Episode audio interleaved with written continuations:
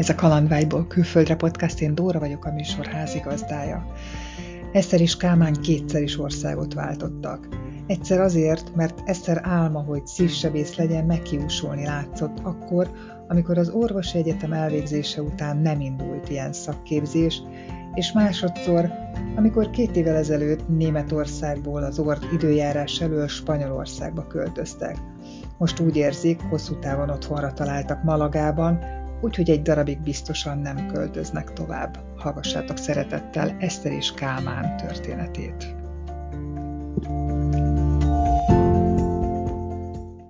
Mi vagyunk a Szilágyi család, Kálmán és Eszter. Spanyolországban, Malagában, a Costa del Sol fővárosában élünk, és van két kislányunk. Ugye annak kapcsán beszélünk, hogy ti külföldön éltek, egész pontosan Spanyolországban. Mióta éltek ott? Spanyolországban két és fél éve, de, de előtte tizenkét évet Németországba jöttünk.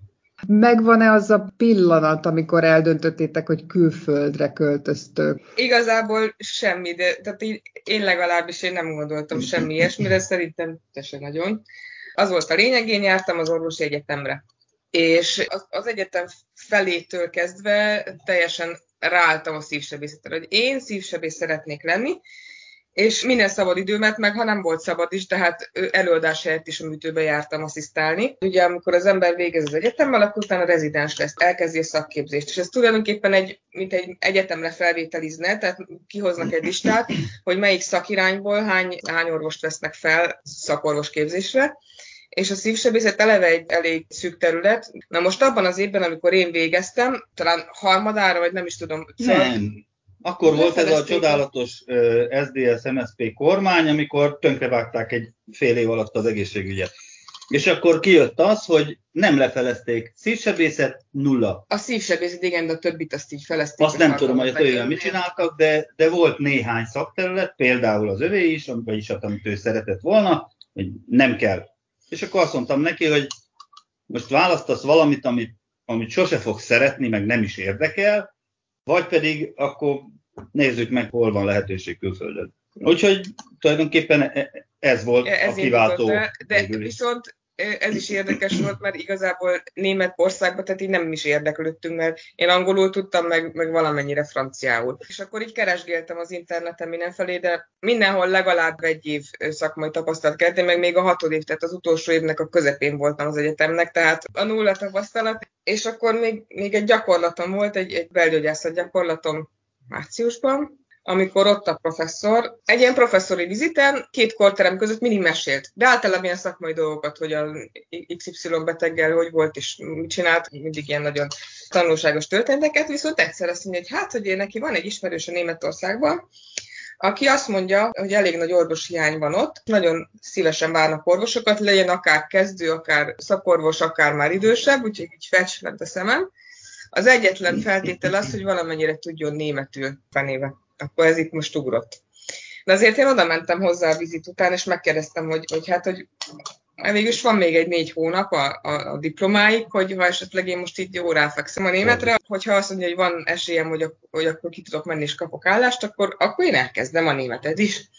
És akkor mondta, hogy ez, a, ez az ember, akit ő ismer, ez egy ilyen közvetítő cégnek a a munkatársa, és vegyen fel vele nyugodtan e-mailben a kapcsolatot angolul, és akkor majd megmondja, hogy mi a helyzet. És akkor így is volt, mondta, hogy kezdjek el németül tanulni, és amikor én végeztem az egyetemmel, akkor ő majd jelentkezik, ez a német mentalitás, ő június harmincadikán pontosan bejelentkezett németül az e-mailjével, hogy na, akkor mi újság van. Ahogy megvolt a diploma, azonnal elkezdtek üldözgetni az ajánlatokat. Na és akkor a következő évben, amikor lediplomáztam, akkor ez, ez a közvetítő emberkének az egyik ajánlata pont Zikburk volt. Tulajdonképpen onnan kaptam egyedül pozitív visszajelzést, ami úgy nézett ki, hogy július-augusztusban német intenzív tanfolyamra jártam, és akkor egyik délben, pont amikor vége lett a tanfolyamnak, még ott voltam az iskolában, csörög a mobilom, plusz negyvenkilenc, úristen, német szám, Jézusom, úristen, nekem most német, Jézus. És akkor ez a főnök volt, megbeszél velem, hogy, hogy menjek el két napra megnézni. Elmentünk, és végül is felvettek, de hát meg kellett nagyon-nagyon-nagyon ígérnem, hogy én nagyon-nagyon-nagyon gyorsan megtanulok németül, mert tehát ez a, ez a két hónap intenzív tanfolyam, ez arra volt elég, hogy a fejem tele volt ilyen nyelvtani táblázatokkal, meg káosszal, meg szavakkal, meg, meg összetételekkel, de nem értettem semmit, amit mondtak. És de ők ki... beszéltek angolul egyébként? Tehát az angol az működött kint? Nem. Például betegekkel nem tudsz angolul beszélni. Tehát most Marini, Marini nem fog neked angolul beszélni. Még a, még a fiatalok sem nagyon. Nem nagyon jellemző. Az első főorvos, akivel találkoztam, az, ő beszélt angolul, mert előtte ő, ő dolgozott kint, vagy két évet. És nagyon örült is neki, hogy végre beszélt angolul.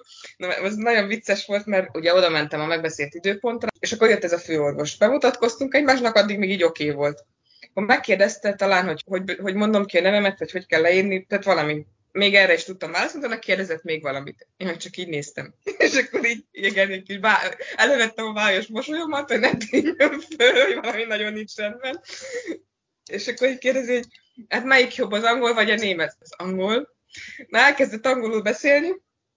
Beszél, beszél, beszélni, tök örültem, végre értem, amit mond. És akkor kérdezett valamit, válaszoltam, és amikor kimondtam a választ, akkor vettem észre, hogy ez németül volt.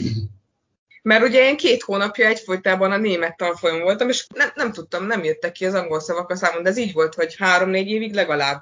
Tehát, hogy, hogy annyira leblokkolt az intenzív német közeg a angol szavaimat. Ez a két nap alatt kiderült, hogy téged oda várnak vissza? Igen, behívott az egyik főorvos, és meg aztán a főnök is. Nagyon meg kellett ígérnem, hogy én gyorsan megtanulok némettel, és akkor mondták, hogy akkor, akkor igen, felvesznek. Tehát, és akkor utána el kellett kezdeni intézni a papírokat.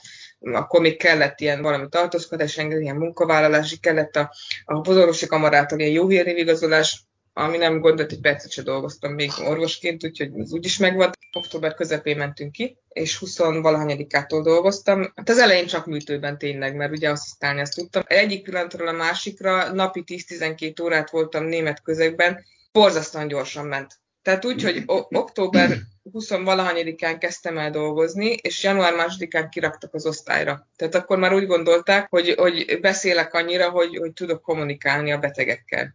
Ha, ha most visszagondolok, akkor azt mondom, hogy hát ez, ez még egy katasztrofás nyelvtudás volt, mert ugye az ott azért eltelt egy kis idő, és most már ez úgy néz ki, hogy valaki elsőre nem is, nem is veszi észre, hogy nem német vagyok.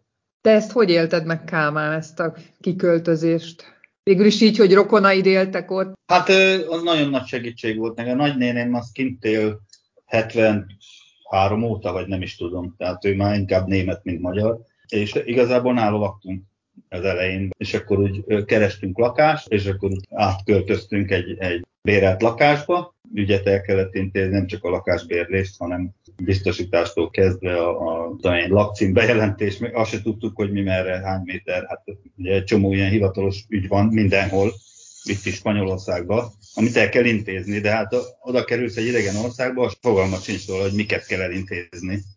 Neked a karriered az hogy alakult itt Magyarországon? Tehát mit hagytál itt? Én minden voltam.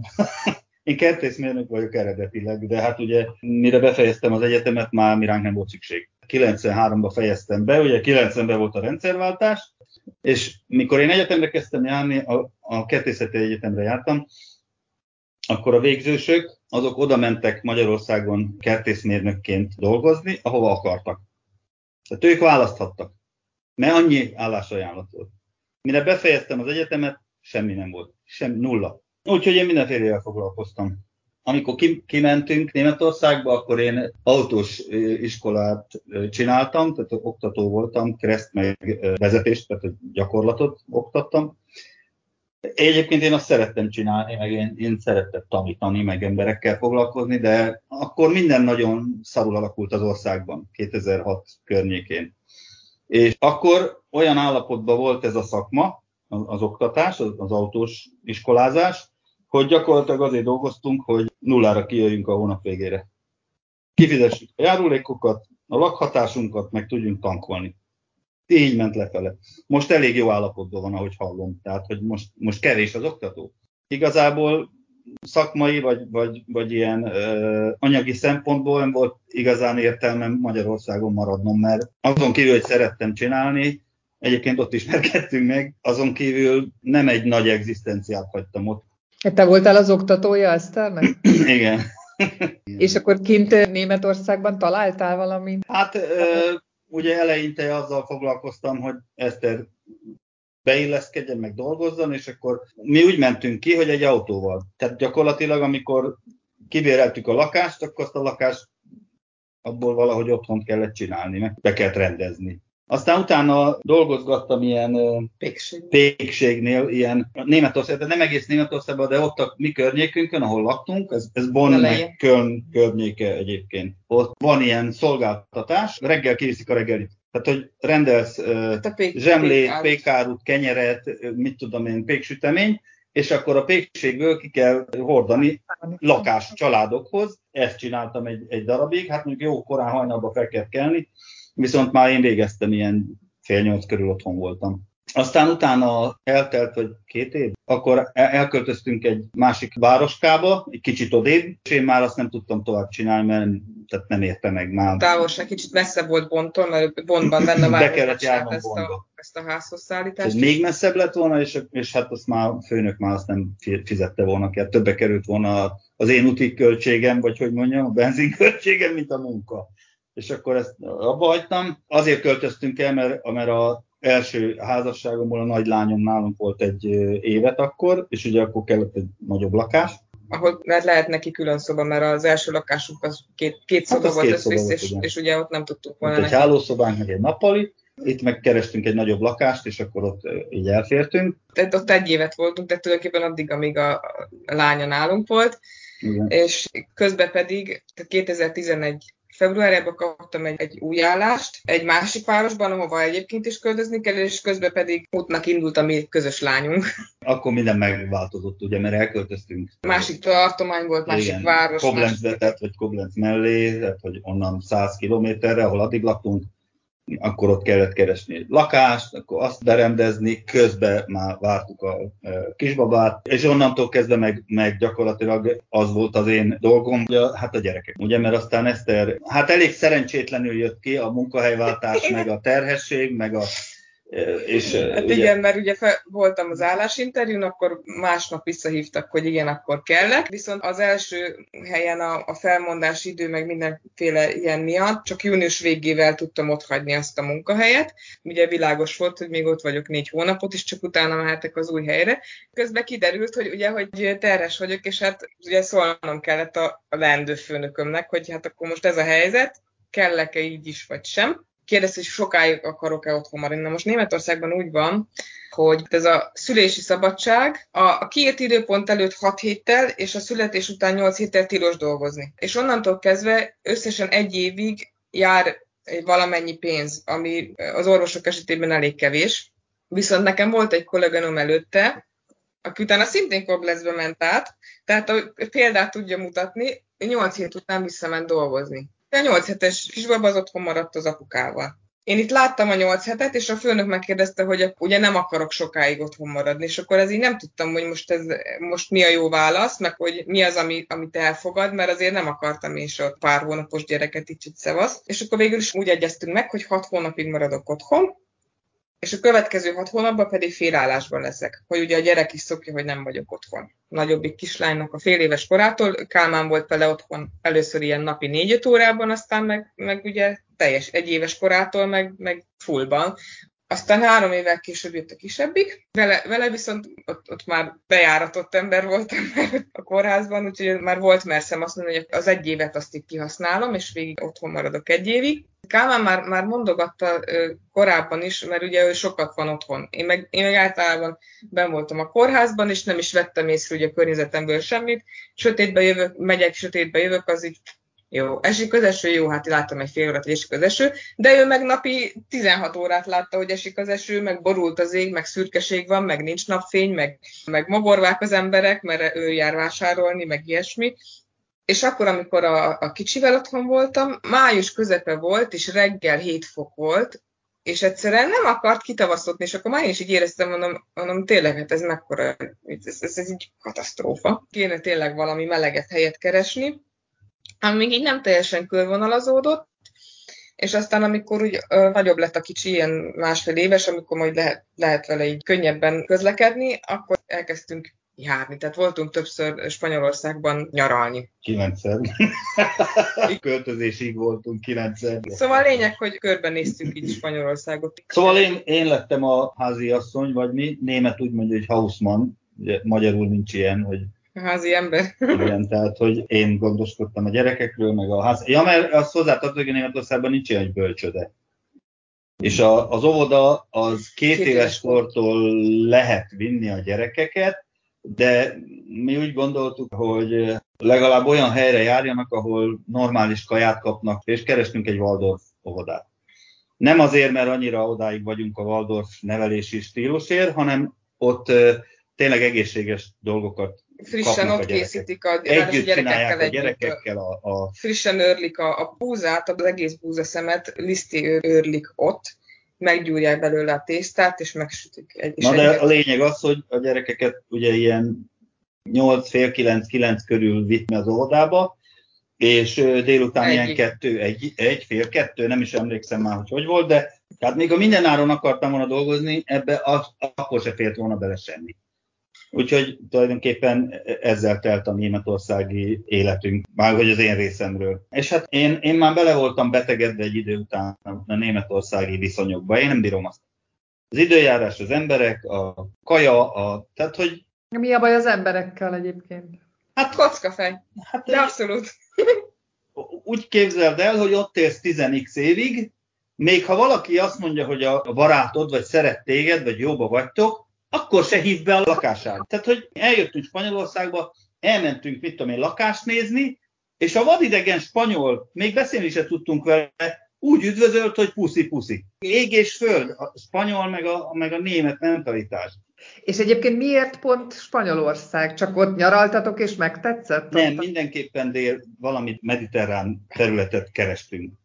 És nem tudom, ide jöttünk nyaralni, és Igen. voltunk két, két Kanári-szigeten, tehát az is Spanyolország, de az azért egy kicsit más. Meg hát voltunk Madridban, voltunk Barcelonában, meg, meg itt délen, meg voltunk Alicantéban, és voltunk itt Andalúziában, és hát ezt tetszett meg a legjobban. Így beleszerettünk. Hogyha elmentünk valami városba, akárhol, ugye Barcelona, Madrid, Sevilla, ugye mint nagyobb város, vannak ezek a piros emeletes városnéző buszok.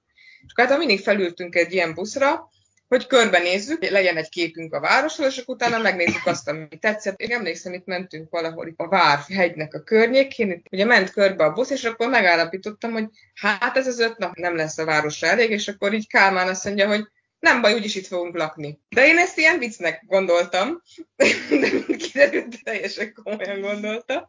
De már akkor el voltál varázsolódva, Kálmán?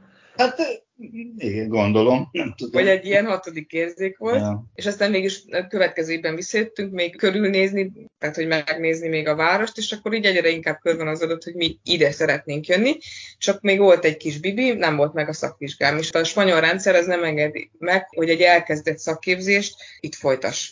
Tehát azt előről kellett volna kezdenem, a másik meg, hogy a szakorvos képzés alatt ilyen ilyen harmad annyi fizetést kap az ember, és hát abból meg nem tudunk megélni, mert ugye én, én vagyok a pénzkereső, és ugye erre, erre is figyelni kell. A lényeg az, hogy hát aztán meglett a szakvizsga, és akkor kerestünk lakást, a tengerparton lakunk, mediterrán ország, más a klíma, mindig kék az ég, mindig süt a nap, jó a kaja, kedvesek az emberek, hát egész más az ember hangulata. Rosszul érzed magad, elég, ha kimész az utcára, és már máshogy érzed magad. Gondolom, hogy munkát találtál könnyedén, Eszter.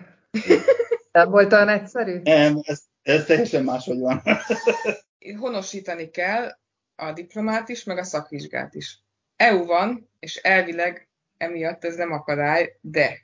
Ismét a szívsebészet, ami egy nagyon speciális terület. Van egy ilyen é u-s egyezmény, hogy melyik é u-s országban melyik szak minek felel meg. Na most a szívsebészet fel sincs sorolva benne. Tehát, hogy azt így, így, így unblock kifelejtették a listából, az így a futottak még kategória, túl speciális, és ezért ez a honosítás az nem olyan egyszerű. A szakképzésen a minden egyes lépését, ami dokumentálva van, azt nekem ugye le kellett fordítatni, és be kellett adnom. Na most ők azt átnézték, azt kiadták egy, egy szívsebésznek Kordobában, hogy, hogy ezt bírálja felül, és mivel a spanyol szívsebész szakképzésben van egy fél éves gyerekszívsebészeti gyakorlat, meg egy fél éves érsebészeti gyakorlat, a németben pedig nincs. Ezért először is kértek tőlem egy igazolást erről. Az érsebészetről tudtam igazolást szerezni, szerezni. Hát a nyolc éven keresztül a koblenzi kórházban az egy közös osztály volt, szív- és érsebészet, tehát én, én teljesen benne voltam az érsebészeti betegek ellátásában, tehát adott nekem az ottani érsebész főnök egy igazolást.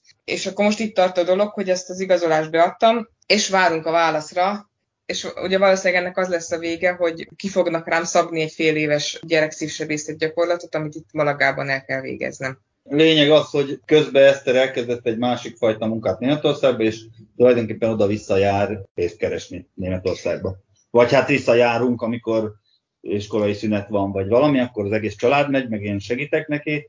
Amikor meg nem, akkor meg egyedül megy, és akkor ott külön fenn van tartva egy lakás, külön van egy autó. Egy hónapban egyszer egy, egy hét-tíz nap, esetleg két hét, attól függ, hogy jön ki. Próbáljuk mindig ugye iskolai szünethez egyeztetni, meg család ünnepekhez, hogy akkor ne legyek távol. Mert mindig születésnapok, évfordulók, meg ilyesmik, és akkor úgy próbáljuk összehozni. Hát ez egy ilyen általános orvosügyeleti helyettesítés. Ez meg Hannover környéke van, de, teljes, de teljesen más, mint ami előtte volt. Úgyhogy kétfelé kellett költöznünk. A félháztartást elköltöztettük Koblenz Válasz. mellé, a másik felét meg ide Malagába. Mondtad ezt, hogy beszéltél, hát már akkor tökéletesen. Németül, francia és angol. Na de mi volt a spanyollal? Hogyan boldogultatok ott a nyelvvel? Én tanulgattam, és még korán sem vagyok jó spanyolból, elbeszélgetek, meg gagyogok, de pont amiatt, mert, mert nem vagyok olyan közegben, mint ahogy a Németországban egyből elkezdtem dolgozni, és akkor egyszer ragadt rám, mert muszáj volt. Ez itt most nincs meg, tehát most emiatt sokkal lassabban haladok. Kálmán jár tanárhoz, én meg mindig elhatározom, hogy én is elmegyek tanárhoz, de valahogy mindig úgy van, hogy ja, elmegyek dolgozni, akkor az ilyen, az ilyen kiszipolyozás. Tehát akkor ezt, ezt úgy éri meg ez, a, ez az ügyeleti dolog, hogy az ember amennyit csak bír, ügyel. Tehát akkor minden éjszaka, hétvégén meg éjszaka és nappal is, és akkor általában úgy jövök haza, mint egy kifacsart rongy. És akkor három napig nem vagyok magamnál, utána három napig félig meddig, és akkor utána mehetek vissza. Országot váltani mindig nagyon nehéz. Még akkor is szerintem, ha valaki tökéletesen beszél, de olyan nincs, hogy tökéletesen beszélsz egy nyelvet, úgy, hogy nem éltél ott. Tehát akárhogy megtanul valaki Magyarországon egy nyelvet, van egy cé huszonnyolcas nyelvvizsgája, akkor is elmegy abba az országba, azt csak makog, mert teljesen más az élő beszél. A gyerekek azok megtanultak egy év alatt spanyolul. Egy év, két hónap. Hát azért nem, de kb. Egy év alatt megtanultak úgy, hogy, hát, hogy, hogy folyékonyan beszélnek. Most már egymás közt is spanyolul beszélnek, hol magyarul, hol spanyolul, de közben reggel, hétvégén, ha felkelnek, akkor bekapcsolják a tévét, bekapcsolnak valami mesét, azt mindig németül. Jól élték ők meg az országváltást? Nagyon. Hát jól, de azért nekik se volt, de igen. Tehát a kicsi Németországban egy ilyen zárkózott gyerek volt, tehát volt az óvodában két kislány, akivel játszott, és azon kívül senki hozzá sem szólhatott, tehát egy másik gyerek oda akart menni, akkor elzavarta, megvertem. Itt pedig körülbelül egy hónap alatt mindenki ölelgető, puszilgató, meg imádó ilyen vigyorgós gyerek. De első nap a tanárnéni nyakába ugrott. Négy éves volt, és az itt már iskolának számít, vagy iskolának hívják, már elkezdenek tanulni, írni, olvasni. És ugye Németországban azt szoktuk meg, hogy beszoktatás van az óvodába. Ha bemegy az ember a gyerekkel, akkor ott van vele az első két napon végig, akkor a harmadik napon egy kicsit kevesebbet mondjuk, és akkor itt kérdeztem itt az iskolában az igazgatónőt, hogy hát akkor, akkor benne lehetnék el is. Hát, hogy neki az az elvük, hogy a gyerek az elejétől fogva tanulja meg, hogy neki ott egyedül kell lennie. Ha gondolom, egész napos az iskola, délelőtti, délutáni óra rendelés, kettő között van ebéd, ha gondolom, az első nap elvihetem ebéd után. Emiatt eléggé féltem, hogy most akkor mi lesz. Spanyolul se tudtak, a gyerek ilyen nagyon anyás, meg ilyen ragaszkodós. Meg... És akkor vittem be az ölembe. Ott volt az osztályterem ajtaja, állt egy picike kis tanárnénike, még ők gyerekekkel is talán össze lehet keverni, olyan kicsi. És akkor elkezdett neki magyarázni, így gügyögni, meg ilyen, ilyen kis aranyos volt minden, és akkor kitárta a karját, csenge meg oda beleugrott a karjába. És akkor mondom, aha, jó... így is lehet. Oh. A másik, meg a Kinga, ő akkor az első osztályba került, kora szerint itt másodikos lett volna, Németországban elsős volt, és én nyomtatott nagybetűkkel tudott éppen, hogy csak írni, amikor ezek meg folyékonyan, már a másodikban, és ezért meg, meg spanyolul se tudott, úgyhogy őt elsőbe rakták, tehát ő most egy évvel... Visszarakták egy évvel. Igen. És azt mondták, hogy jó, az első napon nem kell egyedül bemennie az osztályba, én nem mehetek be, akkor kijön a tanárnő érte az irodába, és akkor beviszik, hogy tudja, hogy hova kell mennie a következő naptól. Jött egy kisfiú, meg egy kislány is a tanárnénivel, és énekeltek neki egy dalt, és a végén, amikor befejezték a dalt, akkor a nyakába ugrottak, tehát így megölelték. Tehát, hogy, hogy ez akkora nagy különbség, még Magyarországhoz képest is nagy különbség, nem hogy német hűvösséghez képest. Tehát, hogy én itt első nap úgy jött haza Kinga, a nagyobbik az iskolából, hogy van három barátnőm. Mondtátok már, hogy milyen könnyű volt megszokni ott a tengert, a jó időt, a napsütést. Könnyű. Volt az, amit viszont nehéz, vagy egyáltalán nem sikerült megszoknotok ott. Van-e ilyen? Mindenhol vannak bosszantó dolgok, például a közlekedésben vannak olyan dolgok, amin az ember mindig bosszankodik. Képtelenek normálisan használni a körforgalmat. A többsávos körforgalmat. Összeviszik a belülről, kívülre meg. De hát most ez olyan, hogy itt így csinálják, máshol a németek meg szabályosan közlekednek, de nem tud senki vezetni. Változtatok szerintetek ahhoz képest, amilyenek Németországban voltatok? Vagy még inkább Magyarországon? Szerintem igen, persze. Magyarországon ki emlékszik már arra. De Németországhoz képest biztos, biztos. Miben? Hol, hol éritek tetten ezt a változást? Hát az ember így lazább, meg, meg könnyebben vesz dolgokat. Alkalmazkodsz a, ahhoz a környezethez, amiben vagy. De csak akkor tudsz alkalmazkodni, hogyha te is hasonlítasz arra a mentalitásra. Nem is tudom, ki mondta nekem, hogy hát szerintem te is ilyen, ilyen mediterrán vagy. Az én mentalitásomhoz, de az Eszteréhez is. De szerintem általában a magyarhoz sokkal közelebb áll ez a fajta mediterrán, kicsit lazább, meg hevesebb vérmérsékletű mentalitás, meg hozzáállás dolgokhoz, mint ez a német, ez a mindent lefolytunk, mindenhez próbálunk ilyen tárgyilagosan, meg hűvösen állni. Hogy érzitek, ez már egy végső állomás, vagy lehet, hogy még mentek majd tovább valamerre? Nem. Hát maximum kényszerből. Ki tudja, mit hoz a jövő, ugye, ami folyik most itt a világban, de egyébként nem akarunk innen sehova sem menni. Maximum Magyarországra haza. Nem tudom, öregkorunkra, vagy nem tudom, de, de egyébként így nem nagyon tervezünk innen. Az az utolsó kérdésem, hogy volt-e valami olyan történet, amit megosztanátok a hallgatókkal, ami ott esett meg veletek, és vicces, vagy kedves, érzelmes, bármi, amit így szívesen felidéztek? Nem. Igen. Ami nagyon érdekes, és szerintem nagyon logikus, hogy nem a Jézuska hozza az ajándékot, hanem a három királyok január hatodikán. Ugye a történet szerint ők hozták a kis Jézusnak az ajándékot, tehát szerintem ez egy teljesen logikus változat. Tehát ő náluk három királyok vannak, és például a, a boltban nem télapó csoki van, hanem három királyok csoki. Van télapó is, mert ugye ide is begyűrűzött már ez az angol száz szokás, de hogy azt mondják, hogy a rejesz, a királyok, hogy a mit kaptál a rejeszre. És ez január hatodikán van, huszonnegyedike az valószínűleg csak egy, egy ünnepi vacsora, semmi más, vagy, vagy esetleg mi se eléggé vallásos az ország. huszonnegyedike nem is ünnepnap. Mm-hmm. huszonötödike az ünnepnap. És lent a városban van hatodikán este egy ilyen körmenet, mert Németországban pedig karneválkor szokott lenni ilyen, amikor, amikor egy feldíszített nagy kocsik mennek így lassan körbe a, a, a városban, és hát egyrészt ilyen édeségeket dobálnak a gyerekeknek, másrészt meg ott vannak a három királyok rajta a fogaton. Így látják, hogy tényleg itt jönnek a királyok, és ugye hazamennek, lefekszenek aludni, és akkor tudják, hogy a városban itt vannak a királyok, úgyhogy biztos, hogy jönni fog az ajándék, és reggel felébrednek, és akkor ott találják az ajándékot. Köszönöm, hogy meghallgattad Eszter és Kálmán történetét. Ha nem szeretnél lemaradni az új részekről, iratkozz fel a csatornámra. Tarts velem a következő epizódban is!